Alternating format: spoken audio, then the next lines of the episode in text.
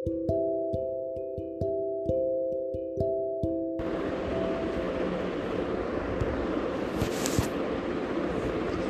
मैं आपको सुनाती हूँ एक जापानी कहानी, जिसका नाम है साबुन के खाली डिब्बों का किस्सा।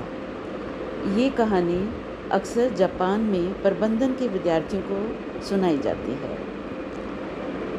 हुआ ऐसे कि कई दशक पहले जापान में एक साबुन बनाने वाली सबसे बड़ी कंपनी को अपने एक ग्राहक से ये शिकायत मिली कि उसने साबुन का होलसेल पैक खरीदा था, पर उनमें से एक डिब्बा खाली निकला है। कंपनी के अधिकारियों को जाँच करने पर यह पता चला कि असेंबली लाइन में ही किसी गड़बड़ के कारण साबुन के कई डिब्बे भरे जाने से चूक जाते हैं।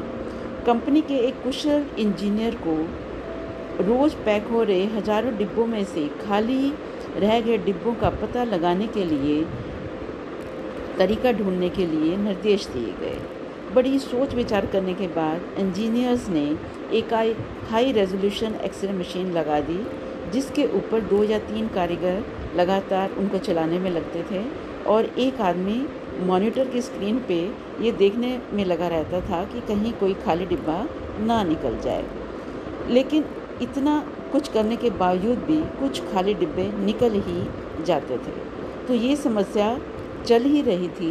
तो तभी एक अदना कारीगर ने अपने अधिकारियों को सुझाव दिया कि क्यों ना हम एक इंडस्ट्रियल पंखा यहाँ पे लगा दें। जब उसकी तेज़ हवा इन डिब्बों पर पड़ेगी तो खाली डिब्बा अपने आप ही उड़ जाएगा।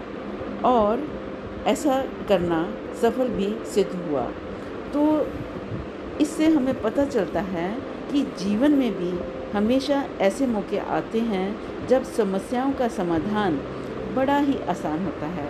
लेकिन हम कई तरह के कम, कॉम्प्लेक्स उपायों का उपयोग करते रहते हैं जो हमारी मुश्किलों को सुलझाने की बजाय उन्हें और मुश्किल कर देता है। शुक्रिया।